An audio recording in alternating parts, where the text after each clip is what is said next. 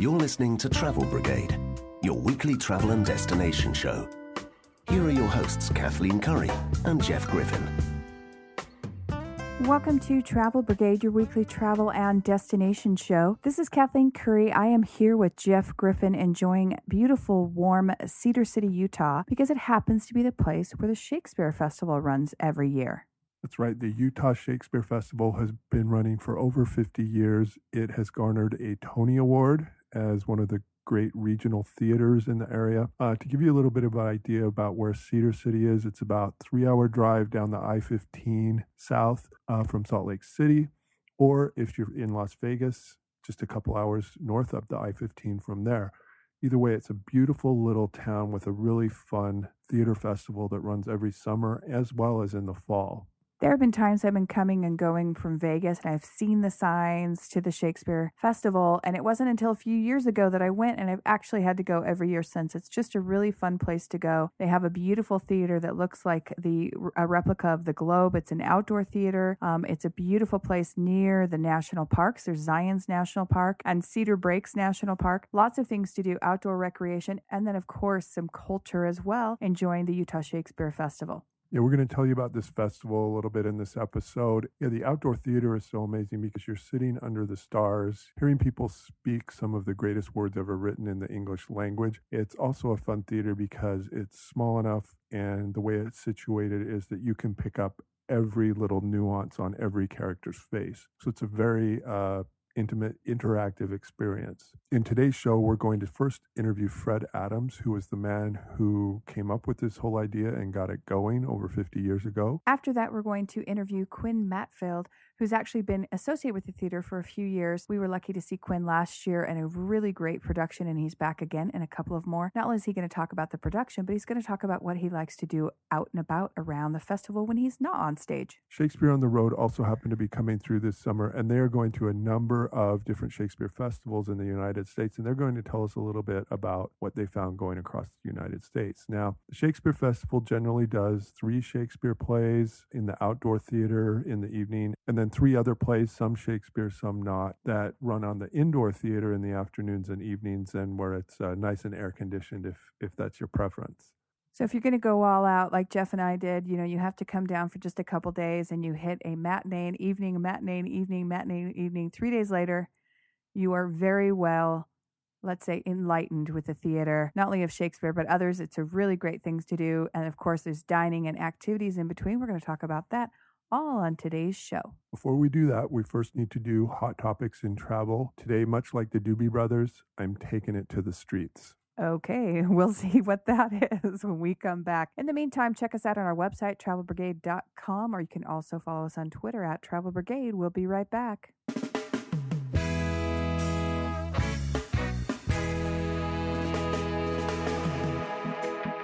What's hot? What's not? What's trending? Next up, this week's picks for travel news and hot topics in travel.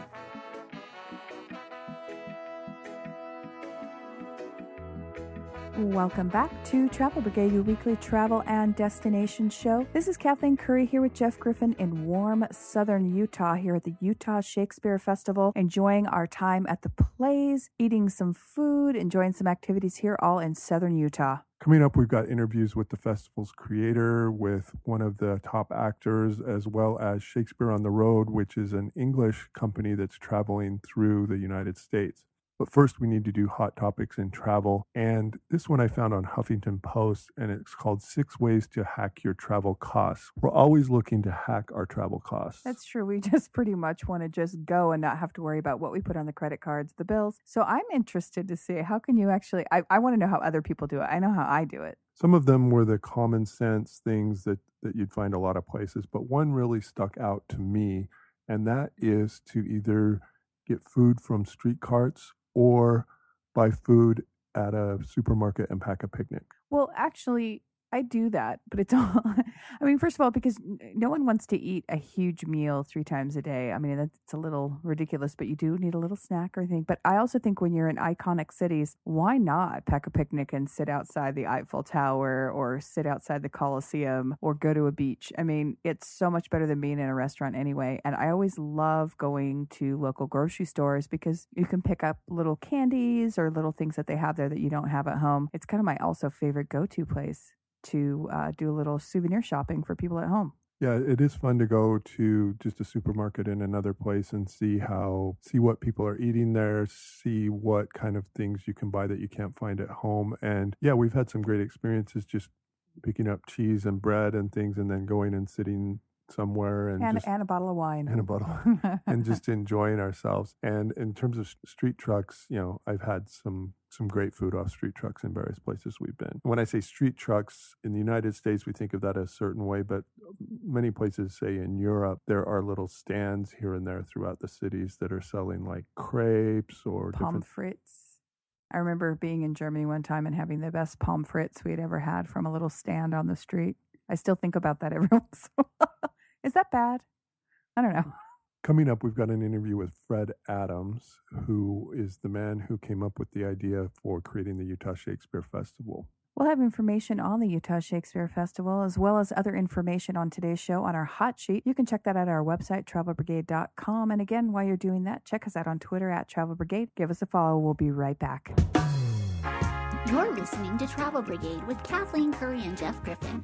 You can follow them on Twitter, like them on Facebook, and check out their website at TravelBrigade.com.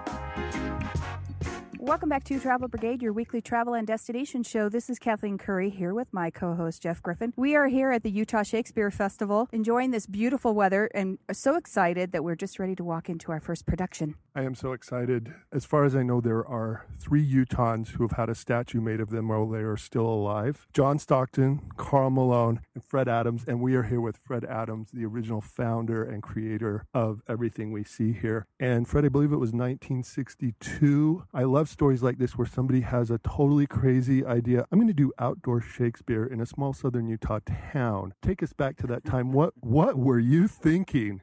Okay, Jeff, Kathleen, how nice. It's great to be here with you, and thank you for having an interest in what we do. And that is a question I constantly get asked. What on earth possessed you to actually start a Shakespeare festival in a community? We were only 18,000 at that time. And looking back, it was probably the dumbest idea on the planet.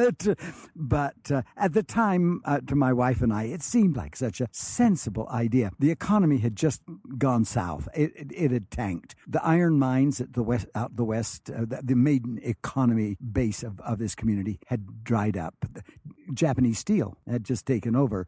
We couldn't make steel in America as cheap, so these iron mines lost their foundry contracts and closed up. Within 6 months, 700 families, miners and their families, had to leave Cedar City. I mean, devastating, absolutely devastating. Then the governor of the state of Utah announced that the federal government was going to build this ribbon of asphalt from Alaska to Mexico, Interstate 15. And it was originally planned to go down along the Utah-Nevada border, which would mean it would be some 20 miles outside of Cedar City. There would be no, as a tourist destination, we would be dead. And the city was just in a quandary what to do. My wife and I went to the city council and said, what would you think about, I think we could help you with doing a Shakespeare festival, get people to pull off the freeway that's going to be coming here at that time. And I have to say the idea went over like a pregnant pole vaulter.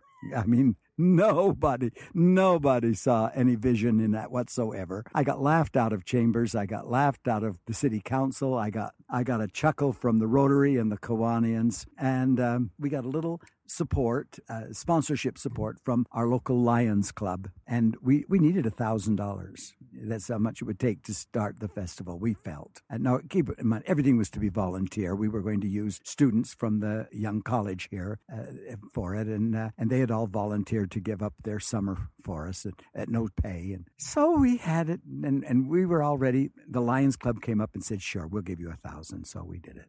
You know, speaking of the college here, we are in Southern Utah, SUU, and the college has such a tight connection with the festival. As a matter of fact, my niece is here in the actors training program here that you have here, and it was such a feather in her hat to get into the program, but just to see how the festival sort of nurtures and works with, and tell us a little bit about the collaboration that you have with the school. I know that you also open auditions to the local students, and I think it's just fascinating that not only, you know, do you have this festival, but you have this tight connection where you're building actors for the future, and I think it's just amazing. Actually, Kathleen, our association with the university, which was 50 some odd years ago, was not a university. It was a little junior college then. It only had some 380 students. So no matter what we did in the summer, we were not in anybody's way, and we were the only thing going on. But over the years, the university has grown and grown and grown. Now, of course, it's a major, highly accredited university with graduate programs and research programs, and it's become really a kind of a Harvard of the West, a wonderful school. So it's been a real benefit for us to be a part of it, even though the bulk of our company, actors, come from New York and San Francisco and Los Angeles and Toronto, areas like that. We try to keep some of those younger roles ready for promising, talented, gifted students from Southern Utah University. And this summer training program is kind of a feeder for that. We see some of this talent when it comes in, and the school has been marvelous in working with us in the training. And this year I have 4 working in my green shows, my pre-production entertainment that takes place. And we have 4 of them from Southern Utah University in there. They're doing a splendid job. We talked with Quinn about what a wonderful place the current Adams Theater is to see a show reconstructed after the fashion of the globe. But coming in the future, we've got that same outdoor theater with 21st century amenities. Oh, yes, elevators and ADA requirements all fulfilled. The new theater, and of course, we begin the construction in just almost immediately, and so it's going to be exciting. Probably by the time you air this, there will be bulldozers starting to prepare the ground for the new Shakespeare Theater, and it's going to be a real feather in our cap. It's planned as a fabulous facility, and in addition to it, in case of rain, it will have its own roof. We can retract the roof in case of inclement weather and play on, which means we can run Shakespeare much earlier in the spring and a lot later on into the fall, as well as do matinees out of doors. So it's going to be kind of exciting to see that addition to the festival, because it's going to be a big change. And actors like Quinn that have kind of cut their teeth on this beloved old theater that we've had for 30 years, they're gonna get a whole new experience, and yet it'll be the same experience because we're not spoiling. We don't want to spoil the ambiance. We don't want the actor-audience relationship to expand. We like the immediacy of having an actor within 35 feet of the furthest audience member. We want to keep that. But it's going to be kind of fun to see it. And with God's help, we hope to be opening in 2016, which, of course, you know, is the quadricentennial of William Shakespeare. So for us, it will be a huge portion of the international celebration that will be taking place. For more information about everything we're talking about, you can go to TravelBrigade.com, and we'll post links with today's episode. Or you can just go to Bard.org, B-A-R-D. You don't have to figure out, how do I spell out Shakespeare, or is it Shakespeare or Shakespearean? You just got to type in B-A-R-D.org. Or you can go to TravelBrigade.com. We'll put that link on for today's show. You can also check us out on Twitter at Travel Brigade. More on this week's show at the Utah Shakespeare Festival coming up.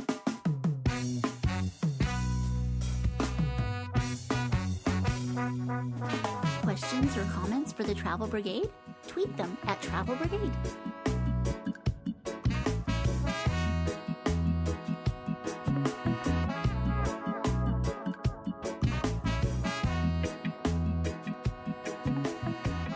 Welcome back to Travel Brigade, your weekly travel and destination show. This is Kathleen Curry here with Jeff Griffin, my co-host here in sunny Southern Utah here at the Utah Shakespeare Festival. You know, it's kind of funny. Fred mentioned the green show. That's actually one of my favorite parts about coming here. You actually get to go early and you can see, you know, people all dressed up in their things, selling water, selling pastries, which are our favorite, the little pies that they have here every year. We love having those. And you can also get some little classic dishes that tie in with the festival. It's a lot of fun to come to the Green Show. That usually starts about an hour before the performance in the evening. Yeah, it kind of turns the whole evening into an event, not just going to a play, but a whole event. You get there and people are dressed in period costumes and everything, and yeah, you can really make an evening of it.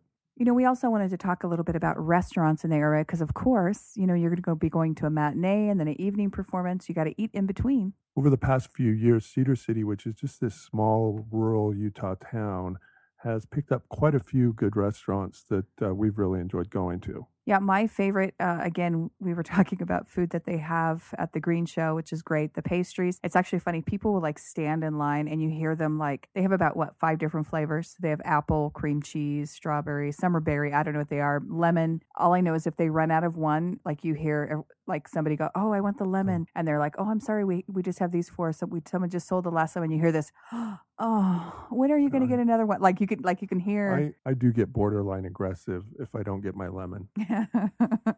And actually, I think we had one of the mini-me's try the cream cheese. That was pretty good. I've had apple. I've had a few of them, but they're all really good. But of course, that, you know, man cannot live on pastries alone. Well, Jeff can, but Centro is a pizza place, which you think, oh, a pizza place, but it's actually a wood fire pizza place. Everything's from scratch.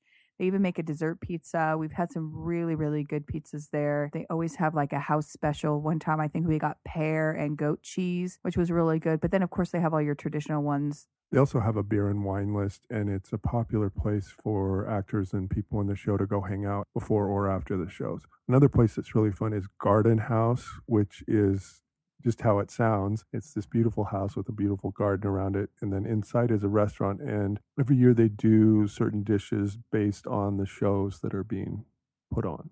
Yeah, they actually change the names and the menus that sort of tie in with the show. It's a popular little place. And it is, like Jeff said, it's actually a house that's been converted into a restaurant. So that's a really fun place. And then, of course, Jeff's favorite, the Pastry Pub.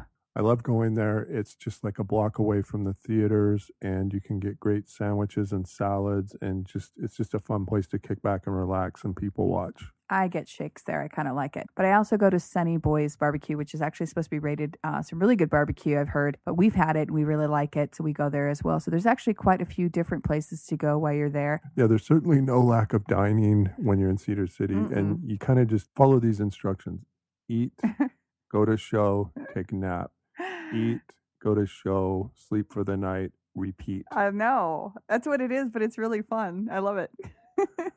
Now, you don't have to take our word for it on the restaurants, because coming up, we've got an interview with Quinn Mattfeld, who's been one of the top actors here in the festival for a few years. And he really knows his way around town. And we've got 2 interviews with him. The first one, we're going to talk about, you know, acting here in the festival and some of his favorite roles and things. But in the second one, he's going to tell us some of his favorite places to eat and favorite things to do. Right? He's got to stand up on that stage. He's got to eat. He's got to do some things in between getting on that stage. Although he's usually in like 2 shows, so he's a busy guy. But that is one of the fun things about this festival is you'll see somebody in a totally over the top comedy in the afternoon, and then doing, you know, a very serious Shakespeare role in the evening. Yeah. So we've got Quinn coming up for 2 interviews. Stay tuned. You're listening to Travel Brigade, your weekly travel and destination show. Follow us on Twitter @Travel Brigade. We will be right back. You're listening to Travel Brigade with Kathleen Curry and Jeff Griffin. You can follow them on Twitter, like them on Facebook, and check out their website at TravelBrigade.com.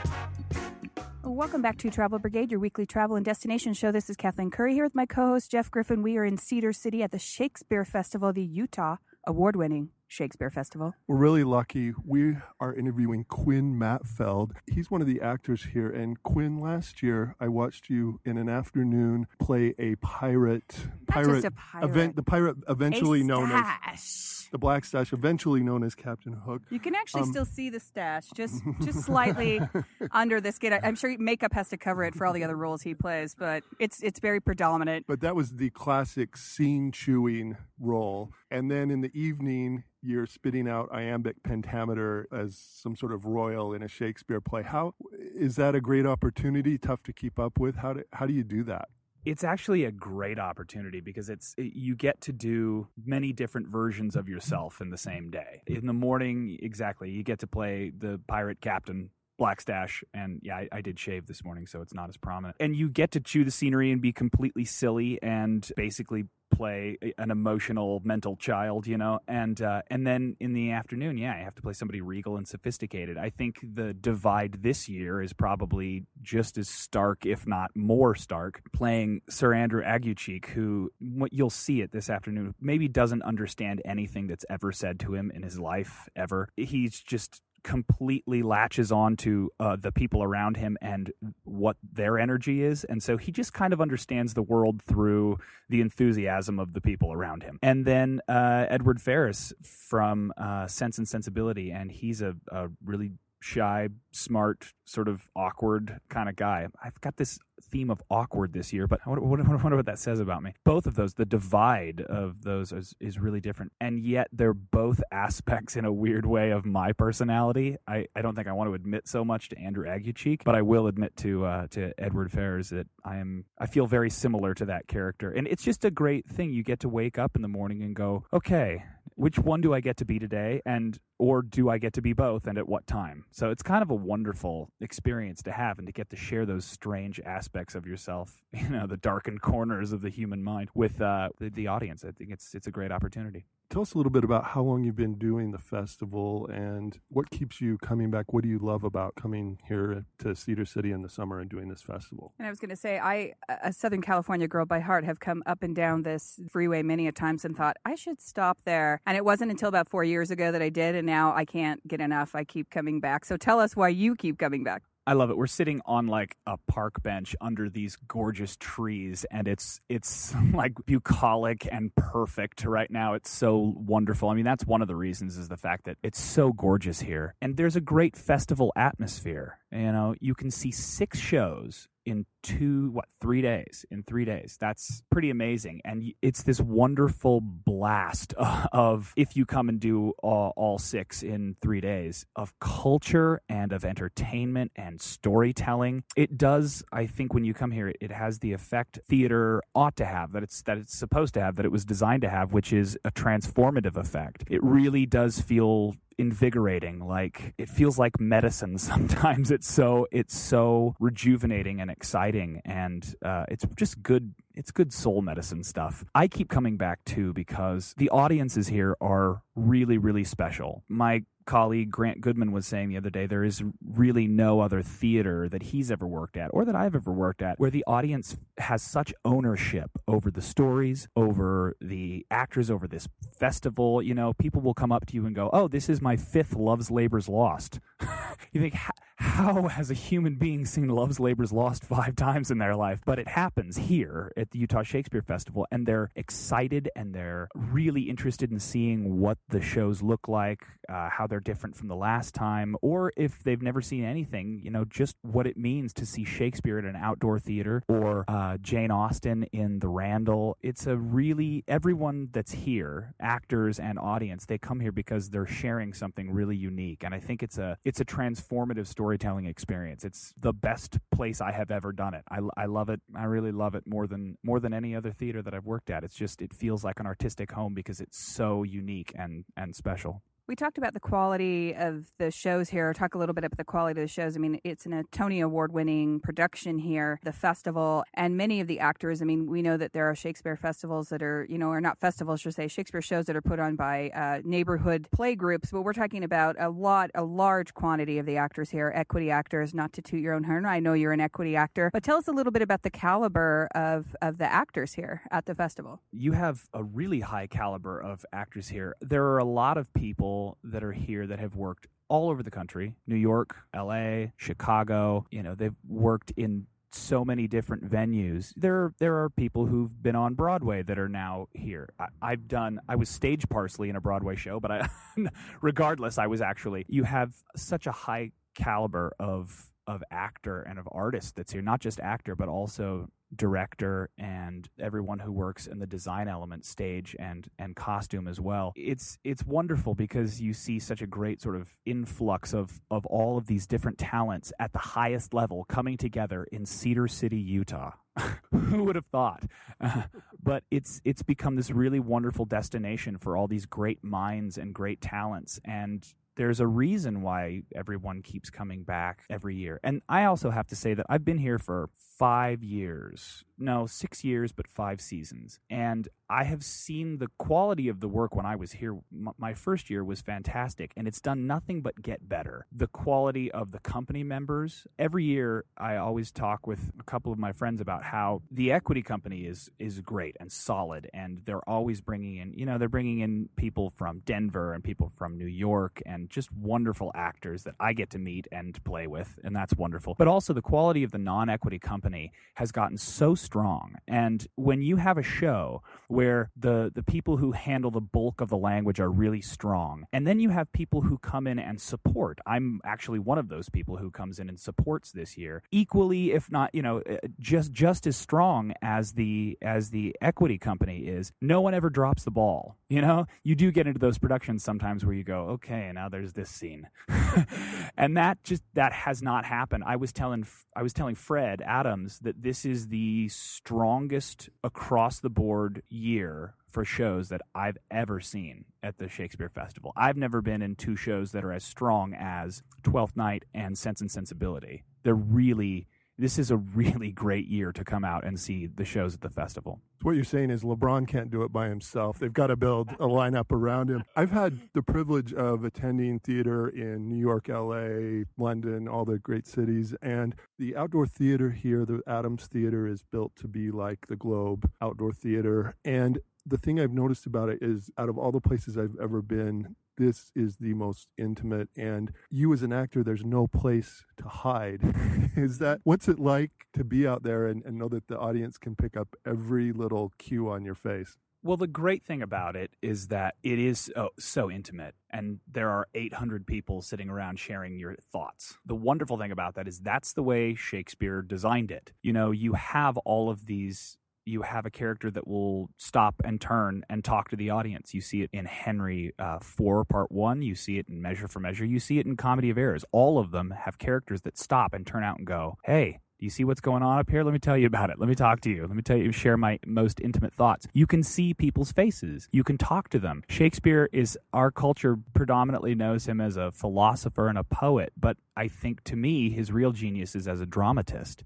The energy and the excitement and the intimacy of what it means to have 800 people in the same room that are all participating in the same experiment. We're all participating in the same story. It's electric. It's so exciting, and it's designed to be that way. There's something about the human interaction of storytelling that the Adams Theater specifically really facilitates, and that Shakespeare's theater was designed to do. It was designed to bring people into a story, to allow them to participate, not just in watching it, but in the telling of it. That the audience, you know, I always call it the Heisenberg bump, not Walter White, but the other Heisenberg, the historical one. You know, there's something about the watcher changing the experiment, and Shakespeare knew that, and I think the Adams Theater really facilitates that, and it's such an effective, electric, exciting way to watch stories, rather than sitting in a room by yourself watching a screen, or sitting in a room with a bunch of other people watching a screen. In this case, the screen reacts to you. It responds to you, and it's aware of you being there, and because you're there, it changes the way the story is told. We talk about what happens in every single show that was different from last night, and it's usually because something about the energy is different. You can come see one of these shows every single time that it plays, and you will see something different in every show, because it's a unique theatrical event, and I think there's no better place for it than the Adams Theater, because it is like, it's like the Globe. Well, Quinn is due in makeup. We've got to let him go. Thank you so much for spending time with us. You can check out information about the festival on our hot sheet for today's show at TravelBrigade.com. You can also follow us on Twitter at Travel Brigade. We will be right back. Not sure where to go, what to do, and where to sleep? Up next, hot hotels, unique activities, and top attractions in our destination city. Check it out. Welcome back to Travel Brigade, your weekly travel and destination show. This is Kathleen Curry here with Jeff Griffin. We are here in Cedar City at the Utah Shakespeare Festival. And people always wonder when they come down to the festival, you know, yes, you do have to get in, you know, anywhere between 4 plays in 2 days, 6 plays in 3 days. But what do you do in between? We've got actor Quinn Mattfeld here. And when he's not spitting out iambic pentameter on the globe-like stage, outdoor stage here, he is off doing his own thing. And he's got to replenish those calories. Yeah. Yes. You know, he's up on the stage, checking things out. There's places to go. He's got, I'm sure there's a place, a coffee stop. I'm sure there's no doubt there is a place besides Starbucks here to get coffee. Probably some place, great places to get some fine dining as well. Yeah, where do you go either before shows, after shows? What keeps you running? You're right. You know, I would love to say, first thing I do as soon as I'm done is go to Zion and hike Angel's Landing. But usually I'm too tired for that. So before shows, you usually meet a lot of the actors hanging out at a local coffee shop called The Grind on Main Street, which is fantastic. I unofficially have a sandwich named after me because I'm a vegetarian. I don't eat turkey, but they have this sweet and spicy turkey sandwich that I get without turkey, and they call it the Quinwich, and it's delicious. We're trying to get them to put it on the board, but that's fantastic. It's also attached to a local bookstore. I think if I weren't working here, I would probably just spend my time in that building because I love it so much. If you want to go to dinner someplace great, Centro is like a wood-fired pizza place with, they have beer on tap and they have amazing desserts that kind of blow your mind, that you're sort of like, how did you put olive oil and balsamic vinaigrette on ice cream and make that so unbelievably delicious? So that's wonderful. The place that I just discovered, which has been occupying much of my time outside of the festival, is Groovacious, the local music store. I've just got a turntable for myself, and so now all of the money that I get from this festival is going directly to Groovacious as I'm collecting vinyls. It's one of my favorite places in town, and I spend way too much time and money there, but it's, the people are so wonderful, and it's just such a great way to be involved in what's local here and the people that are here, because the people in town are just absolutely fantastic. So I like to do that. I like going to the movie theater. There's the Second Run movie theater right down the street from The Grind and from the bookstore. What is the bookstore called? Main Street Books. What's that bookstore on Main Street? Main Street Books. Oh, okay. Yeah, so I love that. That's what I do a lot of. You know, speaking of Angel's Landing, Jeff did that one time when we were here, and it almost became Widow's Landing. And I just barely took the insurance policy out just in time, but nonetheless, he gave back. Tell us a little bit about, I mean, we are surrounded by this beautiful atmosphere. We're in the near Cedar Breaks. We're near Zion's. Tell us some other things when you actually, there is a day of rest here for the festival, and some people may worship in different ways. And so tell us a little bit about, you know, when you do maybe get out and do some things around the area, what kinds of things do you do? When I do get out, I like to go hiking. Canarville's fantastic. It's maybe 10, 15 minutes away, and it's a series of waterfalls, and it's really pretty easy hiking up till about the first waterfall, and then you have to climb a log to get up it, but it's worth it. And so there's about 3 waterfalls, I think, and it's so fun and it's so refreshing. Even if it's really hot, it's a nice one to climb because you're kind of in a bit of a canyon. So I like that. I like that hike. I really like the Narrows, which is a big slot canyon in Zion. Zion's about an hour away. Springdale, where Zion is, actually, which is where I'm getting married in the fall. After the season closes on October 19th, my fiance, Betsy McGavro, who's also an actress here, has been an actress in previous years. We're getting married in Springdale at the Switchback, and so that's a really cool place. They've got local breweries there, but I love Angel's Landing. I love the Emerald Pools. The Narrows is fantastic as well. If you just get on the bus in Zion and ride around and see it,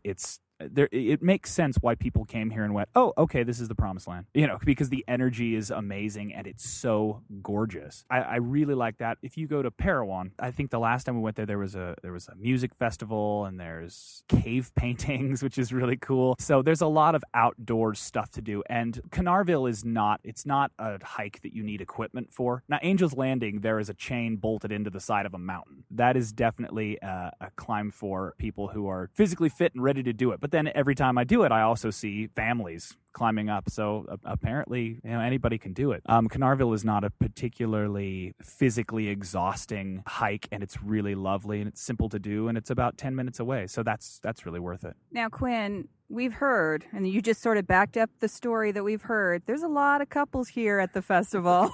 So this is another way we spend our downtime.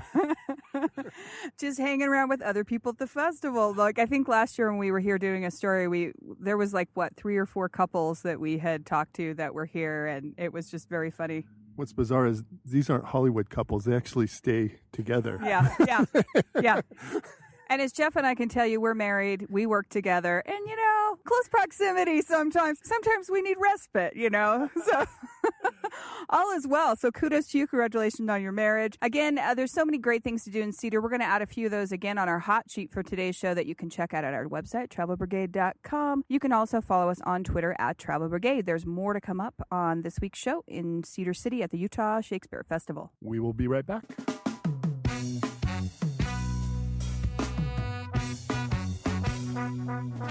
Questions or comments for the Travel Brigade?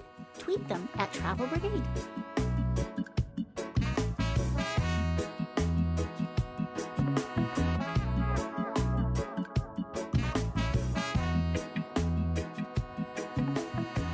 Welcome back to Travel Brigade, your weekly travel and destination show. This is Kathleen Curry here with Jeff Griffin again here in warm, warm, sunny Cedar City, which is in southern Utah, enjoying the Utah Shakespeare Festival. Like Jeff said, going to shows and eating and sleeping and going to more shows, having a great time. It's a lot of fun. You just heard an interview with Quinn Mattfeld. The Utah Shakespeare Festival is just one of many festivals across America. There are a lot of great festivals. Some of the more notable ones are Free Shakespeare in Central Park, and they usually bring in some heavy hitters for those. I've actually been to one of those when I lived in New York. And how long did you have to stand in line?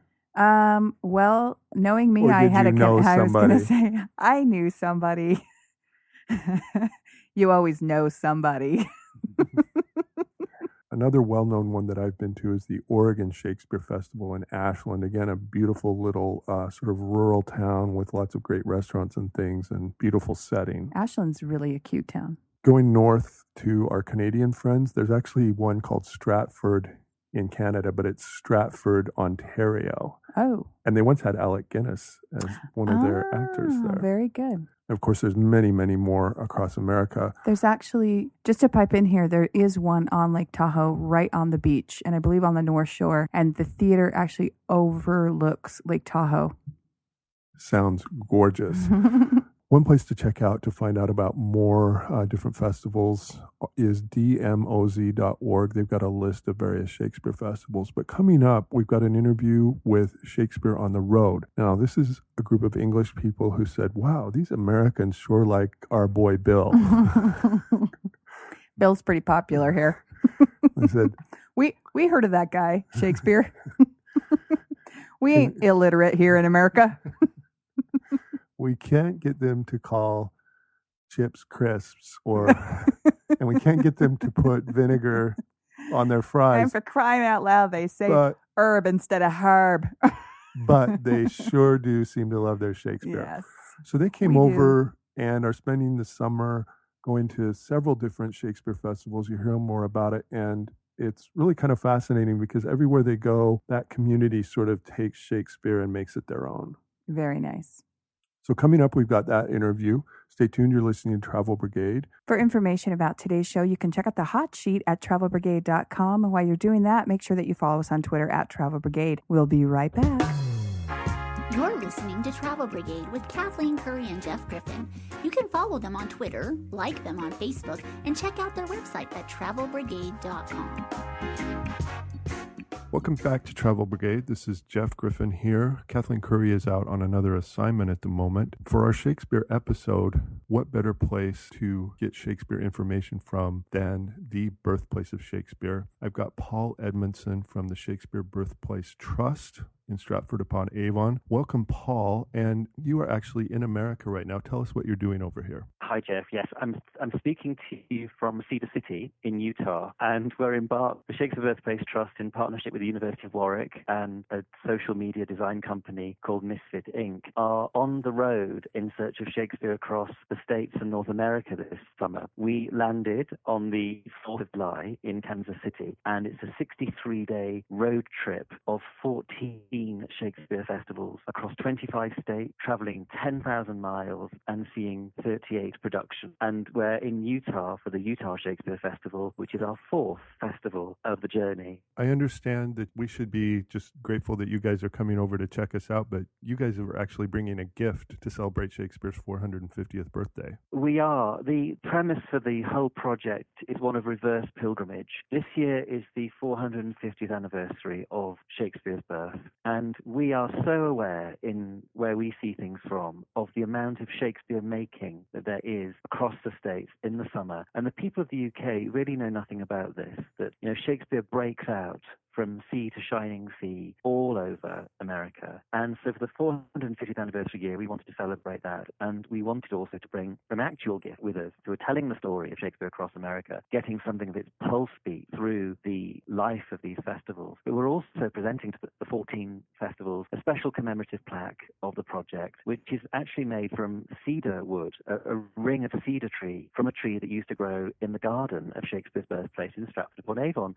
Cedars of Lebanon live about 150 years, and this one was just past its best. It was too heavy for its own good, and they can't support their weight because the needle gets so wet and saturated, so they eventually drop to pieces, and then they become dangerous. So unfortunately, we had to fell the tree about 3 years ago, and I remembered that we had this wood in storage. I thought, yes, I'm sure we can use that for something. And then I thought, well, let's ask our good friend of the Shakespeare Birthplace Trust, Greg Wyatt, who's an American artist. He is the sculptor in residence at St. John the Divine Cathedral in New York City, to make some plaques, if you'd be interested in designing a plaque for us. And he's really done us proud, and he's produced beautiful, built onto sort of rings of this tree, a bronze medallion of Shakespeare's head with some details about the project around it. And we're able to present these plaques to the festivals when we arrive, as well as, you know, doing presentations about the project and involving as many people as possible, telling their story about their festival. And all of this is online for people to engage with. Follow the road trip at ShakespeareOnTheRoad.com.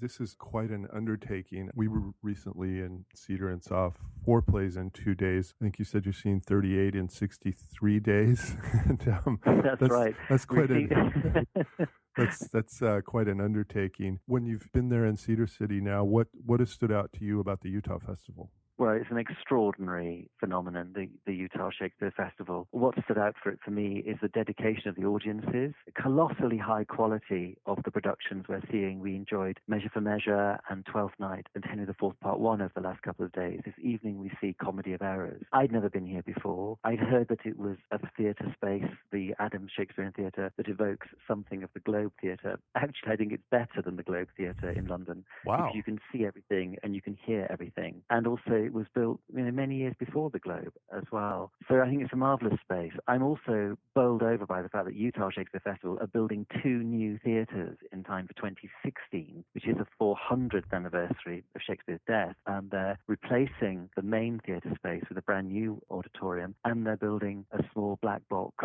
theatre studio as well, which will seat about 200 people. So the energy here is very, very impressive. And we've been delighted to talk to the artistic directors here. This afternoon, we have an interview with the founder of the Utah Shakespeare Festival, Fred C. Adams, and the executive director, Scott Phillips, spoke to us yesterday. And it's extraordinary to hear their insights, because one of the things that this project is about is just trying to understand more about why Shakespeare is valued across America in the way that he is. And people have a range of different answers to that question. It's a complex question. I mean, you can answer it quite straightforwardly and say, oh, he's all about the human condition. Oh, he's universal. That actually doesn't dig deep into the heart of why these festivals are doing what they're doing, why people decide to do this with their working lives and not other things. Why do the audiences come to these Shakespeare festivals? What do they especially value about particular festivals? How do festivals reflect the concerns and the culture of their own specific region and area? So it is absolutely fascinating. Now, the outcomes of this are threefold. One is that we're making our own radio documentary about the trip, so we're capturing a lot of interviews on audio. We're going to be writing a book about the experiences and about the festivals we've been visiting, and we're also inviting the festivals to deposit in the Shakespeare Centre Library and Archive in Stratford-upon-Avon some material from one production at the festival for each of the next 3 years, so that between 2014 and 2016, over 14 festivals, each of them submitting, you know, a production a year, a prompt book, theatre reviews, programmes, impressions of that production. We'll be able to show in our international collections at the Shakespeare Birthplace Trust something of what Shakespeare was like in performance over those 2 anniversary years. And all of the audio recordings will be archived properly as well. So it'll be an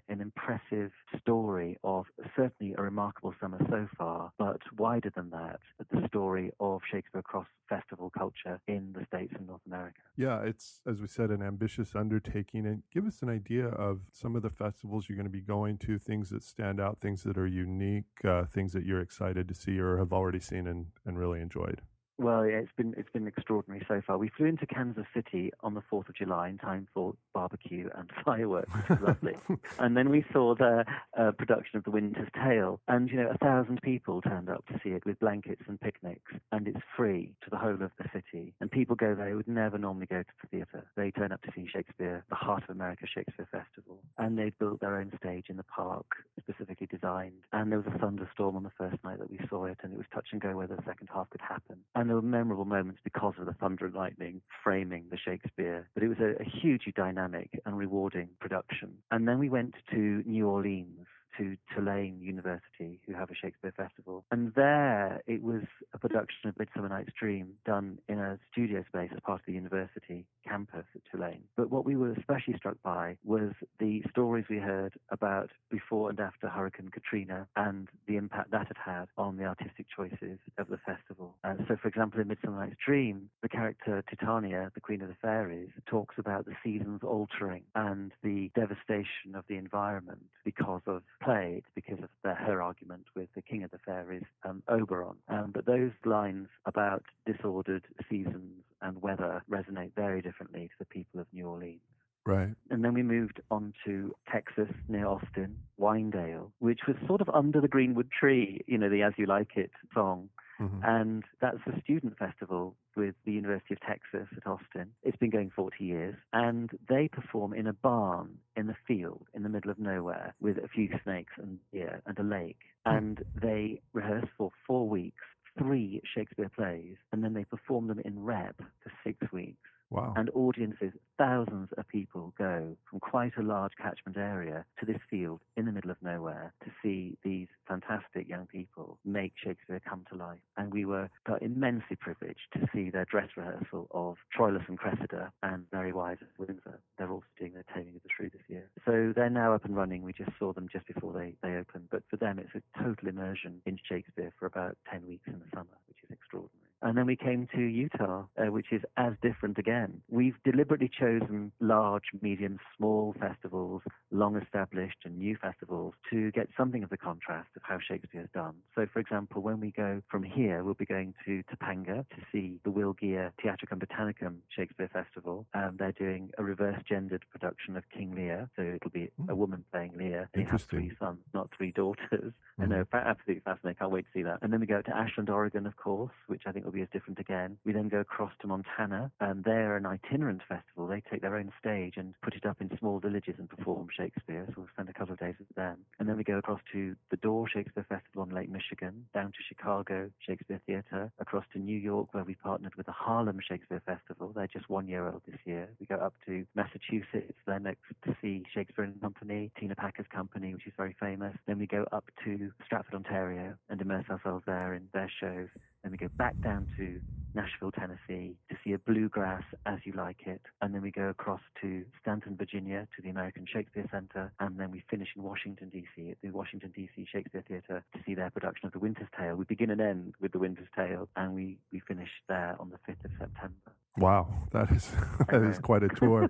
And what I'm hearing is that every place kind of takes their own experience and their own geography and their own culture and puts their own sort of flavor of into the Shakespeare mix, so to speak. They do to varying degrees. And sometimes, Jeff, that takes some unpacking. And you're talking to the actors, theatre personnel, or artistic directors, and it's not immediately there in the front of their minds. But then when you start to ask them more questions, they say, well, of course, such and such, because X, Y, and Z, and then it all sort of starts gradually to come into focus in that way. And that definitely is one of the fascinating things, just how different these festivals are from each other. But the other thing, and this is sort of slightly off at a tangent, but very connected to what we're doing, we're driving 6,500 miles. We're making 3 internal flights, but Jaguar Land Rover gave us cars to drive, which is totally fantastic. And if you're going to drive, those are nice cars to drive. Well, I just, there was one day last week we drove 650 miles, and I thought, had we not been in a Land Rover or something as comfortable, it would have not been in any way as pleasurable an experience. So we're very, very grateful to JLR for supporting our work and just spotting at their highest level how they could help out a really imaginative project. Well, thank you for speaking with us, Paul. And again, people can go to shakespeareontheroad.com to hear more about that. We'll also have a link at our website, TravelBrigade.com. Thank you very much, Paul. Thank you, Jeff. You're listening to Travel Brigade, your weekly travel and destination show. Follow us on Twitter at Travel Brigade. We will be right back.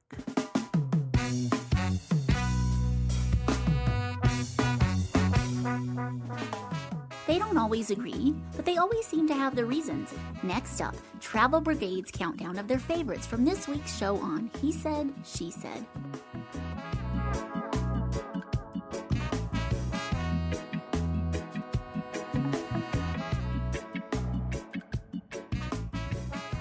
Welcome back to Travel Brigade, your weekly travel and destination show. This is Kathleen Curry here with Jeff Griffin. We are here at the Utah Shakespeare Festival, enjoying our time here, watching wonderful productions here, down here in Southern Utah. Kathleen has even put up with me, you know, after I go to about 2 or 3 Shakespeare plays in a row in 2 or 3 days, I start talking like I'm in a Shakespeare play and start calling you fair lady. Yeah. And, would be like some, stop it!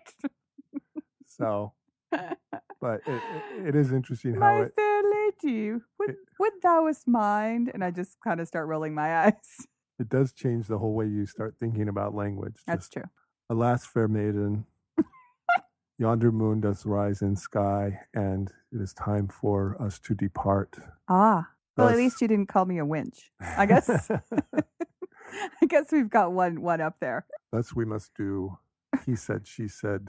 Heath said, heath said, sheath said. Yes, for this episode. Heath said, sheath said. I can't even say that correctly. That's but I have to say it slow. Heath said, sheath said. There we go. This is say that 5 times. This is that part of the program where we each pick our 3 favorite things from this particular destination. As always, the wench goes first. Why, thank you so much, sir. I'm going to go with my number 3 is going to be, of course, the pastries. There's something about them. It's actually really funny. We've had family members that have gone down there and they like pick up pastries to bring home. Everybody's got to get their pastries. When you're like the line during concession line during the intermission, everyone wants their pastries. It's just, there's just something about it because you have to have it. It's a requirement. Yeah, we should point out they're called tarts. Oh, yeah, that's true. They're tarts. Not to be confused with certain radio show hosts. Right. I'm sorry, the tarts. Insert your own joke about a tart. Yeah, whatever. Tart. Okay. My number 3 is the actors sort of being around town, just how accessible they are. Like you'll see somebody in a production and then you'll kind of go to lunch and you'll see them there at lunch and they're very friendly. And like our buddy Quinn. Hey, Quinn, how's it going? Getting a coffee for the show? Yeah. That's the way it goes. It's very great. So I'm going to go, my number 2 is the variety. I love that. I mean, I do love Bill and all his Shakespearean works, but it is nice kind of going to a show that's completely different than that, whether it's a musical or a drama, and then kind of just the variety. I like being able to do Shakespeare and then also the variety. So it's a very nice balance, and I really like that. Yeah, you can check out a fun musical in the afternoon and then, you know, a Shakespearean... King Henry at night. Yeah. Yes. My number 2 is just hearing the language of Shakespeare being spoken. As there's something about... It's one thing to read it. It's another to hear people speaking it and hear them speaking it so well. And I don't know, it just is, there's something enjoyable about it. No, it is. It is. There is something. I've never really liked Shakespeare, you know, kind of movies or whatever. It just doesn't have the flair of actual theater. So I would agree. And that kind of like tails into my number 1 is the one thing that is so great about the Utah Shakespeare Festival is the intimacy of the theater and the actors. And I think that being said, you know, we did talk a little bit about the new theater with some of the interviews, and that even when the Shakespeare Festival is getting so big and they're expanding and all of that, they still made a conscious effort when they're rebuilding their theaters to keep them very intimate. And there is something about literally hearing the crack, you know, on the stage floor, or somebody, you know, the sweat down their brow. I mean, there is something about that intimacy that you really feel connected. It's not like you're sitting in a musical at a big, you know, arena and you're 4 tiers up. There's just something about it. And I love that. On that same sort of line, my number 1 is being outdoors and seeing these amazing plays and hearing, you know, Henry V deliver some amazing soliloquy and looking up and seeing the stars over your head. And clear. You don't get that mountain clear everywhere, and it is beautiful, clear, and starry night. Haha. So, Duchess. Yes? It is time for us to depart. Ah, parting is such sweet sorrow. But we will be back next week with another great destination. In the meantime, please remember there are two stages in life. You're either on a trip or you're planning your next trip. Whatever stage you're in, join us next week.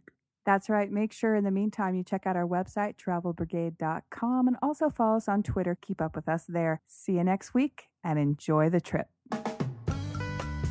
You have been listening to Kathleen Curry and Jeff Griffin on Travel Brigade. Connect with them on Facebook, Twitter, and at TravelBrigade.com.